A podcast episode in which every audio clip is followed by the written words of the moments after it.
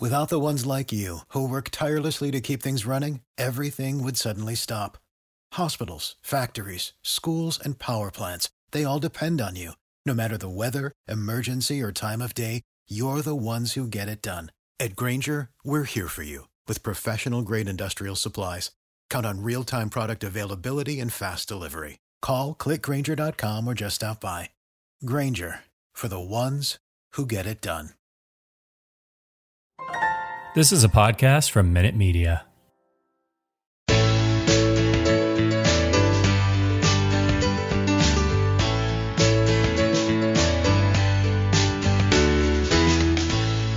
Hello and welcome back to the Tomahawk Take Podcast. I am your host, Jake Mastriani, and with me as always is Alan. Good opening weekend, all. And Fred. Hi, we're a 5 club again. Yeah, exactly. Hopefully, we'll get up over 500 and stay there earlier this season than last year. But it is opening week. Games are underway. The Braves are at home to start the year, and it only took a lockout to make that happen. But the World Series champions are currently enjoying Champions Weekend at Truist Park. They're going to be giving out the rings on Saturday, which is when we are recording this. And you can get your own replica ring on Monday as well. And after seeing these bad boys, I kind of want to drive back to Atlanta and get one of them. They look really nice. I love the pearl they put on there for Jock Peterson. I thought that was great.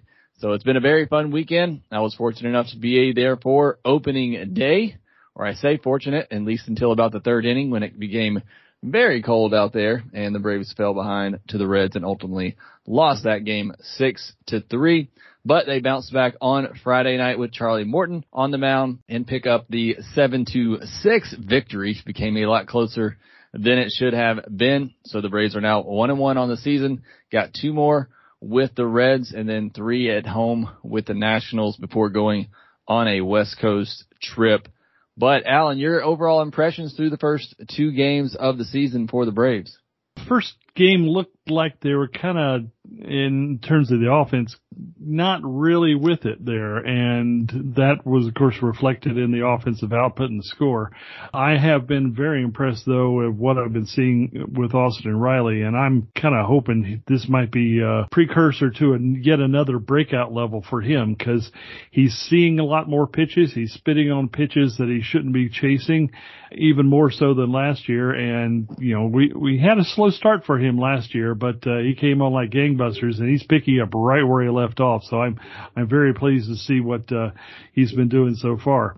Matt Olson looks like he's got his offense going now, and I'm happy to see that going. Of course, now we just need to get the rest of the lineup in the middle as well to support those 2 guys. And then if that happens, we could get on a good run here. But I think that the team may not have been prepared real well for what Mailey was throwing from Cincinnati on Thursday, but Cincinnati's pitching is not that deep, and I think they should be able to sweep the rest of the series. Yeah, and, you know, look, I was at that Thursday game. The Braves hit a lot of balls really hard in that game. You know, 2 in particular by Marcell Ozuna that were absolutely crushed, another one by Travis d'Arnaud, and one by Alex Dickerson.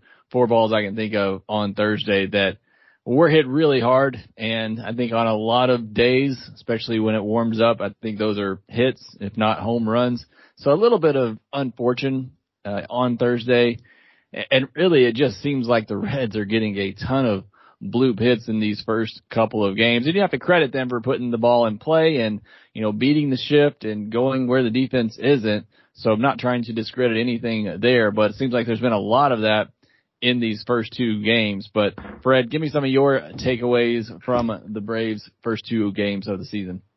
Well, I thought Riley looked like a different player this year. I mean, I agree with everything Alan said about Riley. I think he looks like a different player this year. I think he has a bigger presence. I think hitting in the third position, when he comes to the plate in the third position, he looks like a different player when he walks up there. And I don't know whether that's just building on the confidence from last year or working on stuff over the winter, but it just, before he got in the batter's box, I said, he looks different. And then I really am impressed with that. And maybe he's going to make 2 or 3 steps forward and take over this team. And then I was real happy on the second game to see Matt Olson slapping the ball all over the outfield.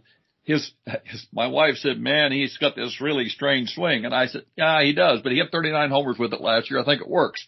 But I thought it worked pretty well with Olson and Riley there. Ozuna didn't do anything, but Ozzie hasn't yet become the guy. I still don't like Ozzie leading off in most circumstance, almost any circumstance, because I just don't think that's his place. But especially hitting left-handed, I hate to say that, but especially hitting left-handed, I just think, I'd rather see him batting ninth in this particular lineup, because that would mean that we have a guy who can get on ahead of Ronnie when he comes back and things like that.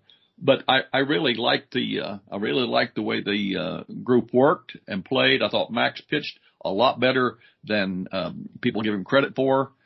Nobody really hit him hard, and he was really in the game all the way through it. So I was real happy with what I saw, and I thought it was a great game, actually. Just a shame to lose. Last night, we have to remember that the Reds' pitching isn't great, and we're going to get a couple of kids we've never seen. It was good to see him smacking the ball around. That gives him confidence, and it was just pretty good all the way around. Yeah, it was, and I think we're kind of on the same page, all three of us, with Austin Riley and Matt Olson, kind of stealing the show for offensive side of things thus far. Austin had all the hits on Thursday. I think he had 3 hits on Thursday and 2 walks on Friday. Olson had 2 walks on Thursday and 3 hits on Friday. So those two definitely picking up the slack offensively at the moment. And you both have mentioned it. The biggest takeaway for me so far in 2 games, and it's 2 games, is just the quality of at-bats by Austin Riley. That third inning walk to lead off that inning, he took a 3-2 slider just off the plate outside, a pitch that really could have gone either way. The San Martin for the Reds was kind of all over the place, so he's not going to get that call. But he laid off a couple of those tough sliders, diving away from him, and that's the pitch that's given him problems in the past. So really great to see him continuing what we saw last year and carrying it into this season. I think that does hopefully speak for a big year to come for Austin Riley, another big year to come for him. So that's been the most impressive thing for me so far on the offensive side of things. You both also mentioned it as well. I think Max Fried and Charlie Morton both looked great. I think Fried kind of stumbled a little bit in that third inning on Thursday night, lost his control there for a minute. Reds got a couple of bloop hits, got a couple of hard hits, and he was actually lucky to only give up 2 runs in that inning. And then I thought he settled down and was Max Fried. And from that point on, gave up a couple of more kind of soft hits in that 6th inning. Hindsight is what it is, but I wanted him to at least face Drury and then bring in McHugh for the top of the lineup, but didn't happen. Drury hit that 3-run homer. Max gets charged for those 2 runs that were on base, and that was pretty much the game on Thursday night. One other highlight before we get into some negatives from the first couple of games. Alan, the other big highlight from Thursday night was Spencer Strider. And boy, was that fun to watch for a game that had kind of gotten out of hand a little bit. I mean, it was 6-1 and then it was 6-3 when Riley hit the home run later. But before that, Spencer Strider really made things fun for Braves fans who were still at the game or watching on TV, just blowing people by with 100-mile-per-hour fastballs. Yeah, we can't miss this because you're absolutely right. If anybody was questioning whether he should have been in the opening day lineup, you got to see exactly what the Braves were thinking, because he came in and overmatched a bunch of Reds hitters real quick. The knock on him has been, well, he's only got really one pitch or so, or can't do his command very well. He had all that going, and really the Reds had no shot. That was impressive. He did 2 innings, and that's also a nice thing to see, because he can come out of the bullpen and restore order quick if he continues this. and he didn't look like he was really stressing. This was not a max effort set of pitches either. So I was real happy to see that, real impressed at how it came off. Yeah, Fred, I don't know what you do with Spencer Strider right now. I think the kid has so much potential, and I think we see what he could be as a bullpen arm, where I think, you know, that's his floor. I think his floor is a dominant reliever like we saw on Thursday, but I think you kind of still have to see what he could do as a starter. Can he develop a third pitch, and can he do this for 5 or 6 innings? Yeah, I don't know. The word is already all around the league that when Strider comes to Maine, you better come in and start swinging before you get out of the dugout, because he's going to blow it past you. He's scared of nobody at all. They've got to try to make him a starter, because that's why they signed him. He, you know, in the old days, you would get a guy come up in the bullpen one year and he'd pitch sort of off and on in the bullpen, and the next year he'd be the starter. And they tried that a couple of times, but in today's game, you can ruin a pitcher real fast by making him a 2-inning pitcher for a whole season. And I just think, like you said, I agree that his ceiling is so high. He's at his floor now, and he's striking out major leaguers just one after the other without a problem. So I think they've got to send him back at some point and let him and stretch him out and get him going. And maybe we'll see him later in the season do that. But boy, he was lights out last Thursday night. He was awesome. Everybody was just clicking, and it was just they didn't care what they were losing the game. That Strider just lit everybody up.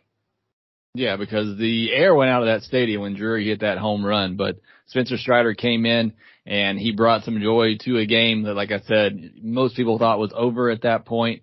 But I was surprised to see him make the opening day roster, and I thought he wouldn't, just because I want to see him continue to get stretched out as a starter, because I just think he has a high ceiling there. And now that you see him as a reliever, a multi-inning reliever like this, it's going to be hard to send him back down, but I still think that is the right decision long term for his career and for the Braves, to at least give him that chance to try to become a starter. Because if he finds that third pitch and he can continue this velocity deep into games, he's going to be a top of the rotation type arm. He has that potential, so you can't just give up on that. But to your point, Fred, it can sometimes be difficult when you have a guy like this and you make him a 2-inning reliever and you let him do that over the year and then try to transition to being a starter. It can mess them up a little bit. So I don't know. It'll be interesting to see what the Braves decide to do with him. I do think he gets sent back down likely when rosters are brought back to 26, I would think, unless there's just more injuries to the bullpen. But enjoy it while he's here, at least, because it's a lot of fun to watch. Let's turn to some of the negatives from the first couple of games, and let's talk about that bullpen, because it's been a rough introduction for some of the new bullpen toys that Brian Snicker has to use. I mentioned the home run that Drury hit on Thursday night. That was off Colin McHugh, the first batter that he faced. He gives up a 3-run homer. And then on Friday, Kenley Jansen comes in a non-save situation in a 7-3 game.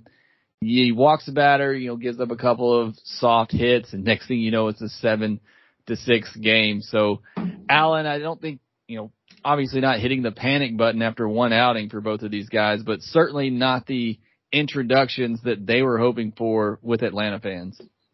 Yeah, that was kind of hard to watch there for a bit. Even A.J. Minter didn't exactly do very well. But I guess at this point, we're going to have to chalk it up to first game jitters kind of a thing.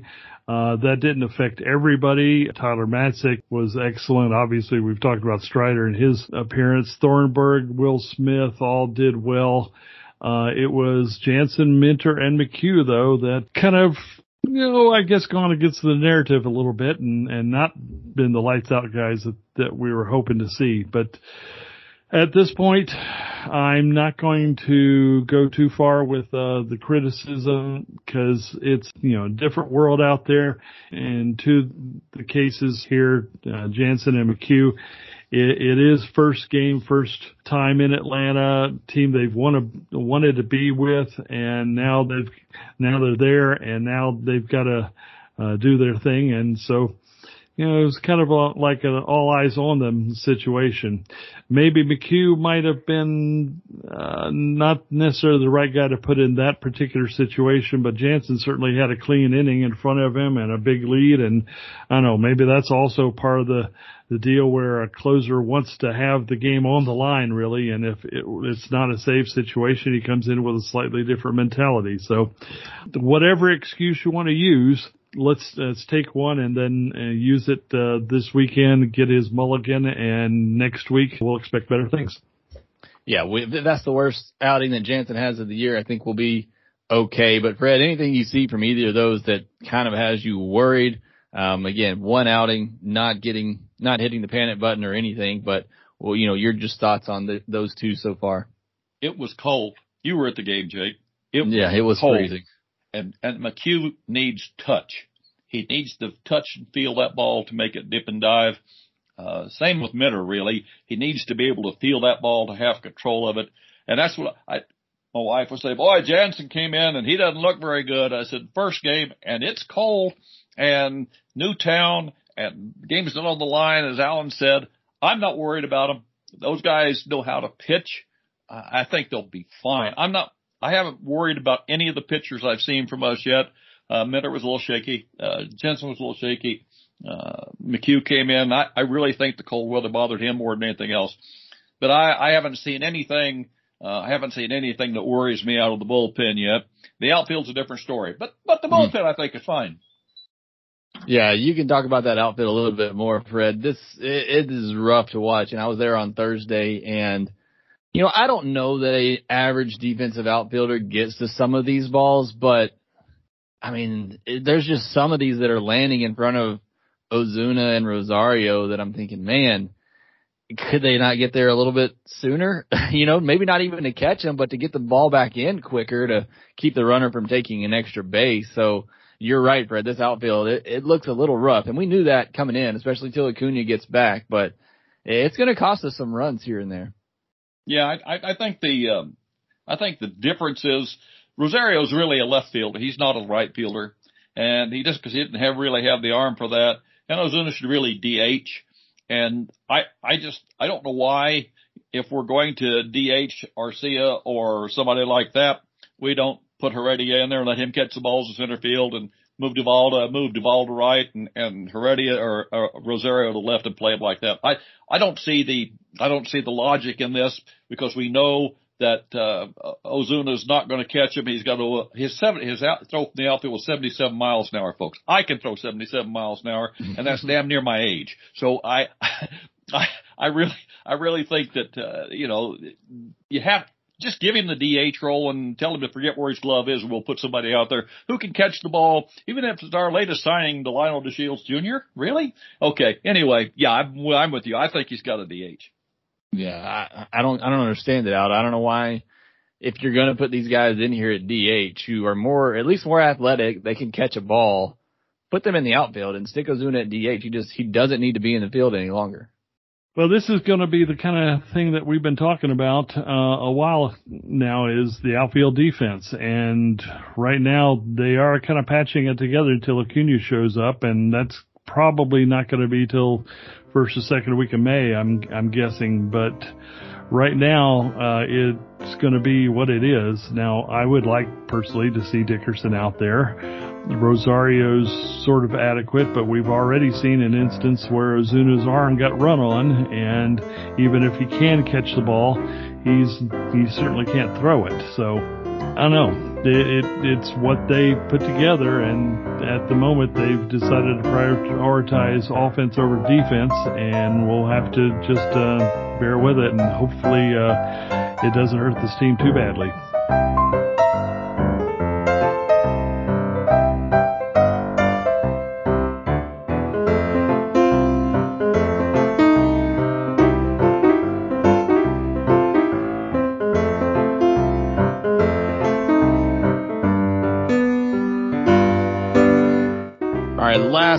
Last thing we'll talk about on the negative side is that Dansby Swanson has not looked great to start the year for sure, and particularly Thursday night. And it's not just the fact that, you know, he's not getting hits, and it's two games.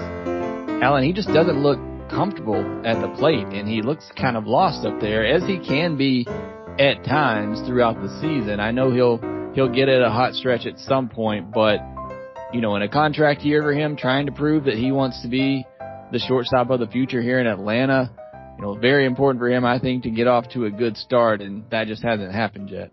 Yeah, if he wants to have a job next year with anybody, he better get things going. Now, I do think he will get things going, but here's a guy who said in spring training early in one batting practice session, "I'm ready, let's go." Well, he wasn't ready, and he's not going. He only batted about 207 during spring and really looked overmatched in the first game by what Mailey was throwing at him.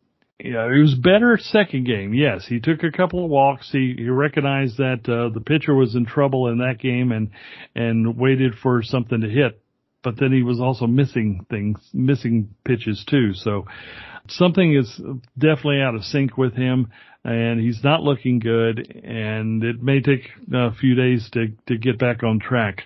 I wouldn't be terribly surprised if he got a day off in the next few days of this homestand just to sort of clear his head perhaps and get things back together, because we've got a road trip coming up to the West Coast with San Diego and LA involved, and he's going to need to be an asset, not a liability. Right now, that's not the case. All right, kind of turning the page a little bit, looking forward to the rest of this homestand. I'm really excited about this game on Saturday. Yeah, we may not get this posted before that, but I'm really curious to see what Kyle Wright is going to do, what he will look like. Really hoping it's the Kyle Wright we saw in the World Series. And if that's the case, I think we're in for, you know, a big year with him.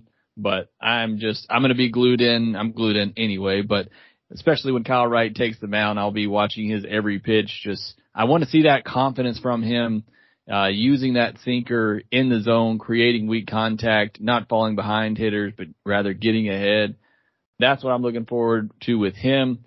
And then Ian Anderson, you know, his last two starts in spring, you know, weren't great. He got roughed up in one outing, and then he roughed up his toe before the next outing and was never able to really go deep. So I'm curious as to how many pitches he'll be able to throw on Sunday when the Braves go up against Hunter Green, who can touch 104 miles per hour.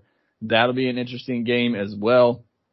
And then they wrap up the homestand against the Nationals with Wascari Noah on Monday. We don't know who's starting on Tuesday. I'm guessing it's going to be Tucker Davidson. And then you'll have Max Fried back on the mound for an afternoon game on Wednesday before heading out west for the Dodgers, Padres and Dodgers, like Alan said. So, Fred, I'll go to you first, kind of your thoughts, kind of previewing the rest of this homestand and what you're looking forward to seeing. Well, I want to see Kyle Wright do well. I watched him this spring. He looked a lot better. If we see the guy from spring training early, we'll be fine. If he falls into a 3-4 starter this year, that's perfectly good for us. I'm not high on Yanoa. I think he belongs in the bullpen, but I don't think he'll have much trouble against the Nationals team. And what we need to do is make sure everybody's wearing body armor before they go out there for that game. I want to point out something about the game Thursday night. Everybody screamed about Dansby, and he was 0 for 4 with 4 strikeouts. Adam Duvall was 0 for 3 with a walk and 3 strikeouts. Travis d'Arnaud was 0 for 4 with 2 strikeouts. Marcell Ozuna was 0 for 3 and with a walk. There was a lot of 0-fors in that game. People picked on Dansby because they like to pick on Dansby, and I know he didn't look good at the batter's box, but Dickerson didn't look good in the batter's box. None of them really looked really great Thursday, except the guys at the very top of the order who were lacing the ball all over the place. I get off the Dansby hate, fellas. Give him a chance. It's cold. It's the first game of the season, and he wasn't really much worse than anybody else out there. And I think the game's going to be fun. Seeing Hunter Green's going to be fun. Seeing if we can put a bat on 104 miles an hour and if he can keep it in the strike zone. I don't know if they might just jiggle the rotation a little bit to make sure Max gets to pitch early out west or not. I'd really like to see the Dodgers rather than against the Nats, but maybe they won't do that this early in the year. I just think you want to beat the Dodgers, you want Max on the hill. Yeah, we'll see if they change that up a little bit, but again, it's too early in the season. I don't know that they would do that, and you know, you don't really want to give him any more rest, I don't think. We're already looking at, 5 days rest, but I am excited about that Hunter Green start on Sunday. I think that could be a lot of fun. Maybe not for the Braves hitters, but be neat to see him go up against the Braves. But Alan, your thoughts as we kind of preview the upcoming week ahead? Yeah, with the 14 games in a row, extra rest is going to be pretty much at a premium right now, because I imagine there will be a bullpen game thrown in there somewhere along the way against the Nationals. Would make sense. We'll have to see how they want to play it. As far as Kyle Wright goes, the only concern I have is all these people saying, wow, Kyle Wright looks really good. He's going to have a breakout year, and maybe hopefully he's not listening to all these things, because those kind of things create pressure on a player, and we don't need any extra pressure right now on him. He just needs to go out and do what he's been doing, and hopefully his confidence is real, and then he does, in fact, perform up to his expectations. But I do have some concern with everybody picking him as a breakout candidate here. But at the same time, the Braves do need one in the rotation, because they do need somebody to step up and be that fourth guy. Teams can always make a fifth spot right, but having a fourth and fifth part of the rotation that's a little iffy is a trial, and the Braves have actually had to go through that in the last couple of years. But I do want to see what he can do, and certainly we know what he can do. The trick is going to be making that happen. And frankly, this Cincinnati lineup is not exactly a pushover. Even as everything was going on with them selling off assets over the winter, they've still retained a pretty good offense. Their pitching is what's kind of iffy, except for the top one or two guys, but they're not a pushover. So they might still make some noise in the NL Central here, but it's going to give Kyle Wright an interesting challenge tonight. All right, and Fred, before we get out of here, any final thoughts from you? I just want to see them continue to keep their head in the game and not worry about this. The ceremonies and everything, I think, get on top of emotion around those ceremonies, the flag ceremony, the announcements, the Silver Slugger awards, the Gold Gloves. Yay, Max, Silver Slugger, last pitcher and to ever get one. I love that. But I like the ring ceremonies and all of that stuff. But I just want them to, it's hard to get that out of your mind when you're out there. Man, we just had the rings. What? The ball went right by me in the outfield. So I just want them to forget that and get on with playing the game. You don't want Dickerson in the outfield. He has less range than Ozuna. That doesn't seem possible. Yeah, I know it doesn't, but it's pretty much that away. Maybe we could put them right together, and Ozuna can catch it, and then have Dickerson throw it. Yeah, okay. We can hit the designated thrower. Yeah, something like that. Don't tell Manfred. We'll have it next year. I keep living in hope that Kevin Pillar will not want to be in Oklahoma City for very long, and he'll exercise his opt outs, and we can grab him for that and stick him in until we get Ronnie back. Of course, that's probably a fantasy, or maybe a gas pain, but that's sort of what I got. All right, Alan, any last words from you? I do think the outfield is going to continue to be a problem. I think that we're going to have to just sort of endure it and hope we can get past it. We do have a stable of pitchers who specialize in weak contact and mostly ground balls in theory. Cincinnati has managed to get some of these things over the infielders' heads, and that has helped them get some runs. But if we can keep the ball in the infield, we should be able to mitigate the damage. All right, and baseball is back, so enjoy the games this week and throughout the season.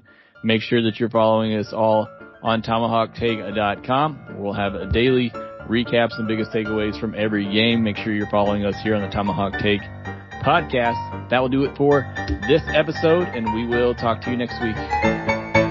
This has been the Just Getting Underway edition of the Tomahawk Take Podcast, which is a production of TomahawkTake.com and Fansided LLC, celebrating their 15th birthday, a subsidiary of Minute Media, Inc. Opinions expressed on the show today are solely those of the participants, as Minute Media is still most likely unaware of anything we're doing. All rights reserved. One of the musical selections used today comes to you under the auspices of the Creative Commons license, terms of which are available at creativecommons.org/licenses/by/4.0. This was a piece by Kevin MacLeod entitled Five Card Shuffle, which was modified to fit in the available space. His works are featured at incompetech.filmmusic.io. All other musical selections used come via rights already purchased by TomahawkTake.com. Thanks for tuning in to the podcast today, and may your souvenir rings make your non-Braves fans extremely jealous. See you next time.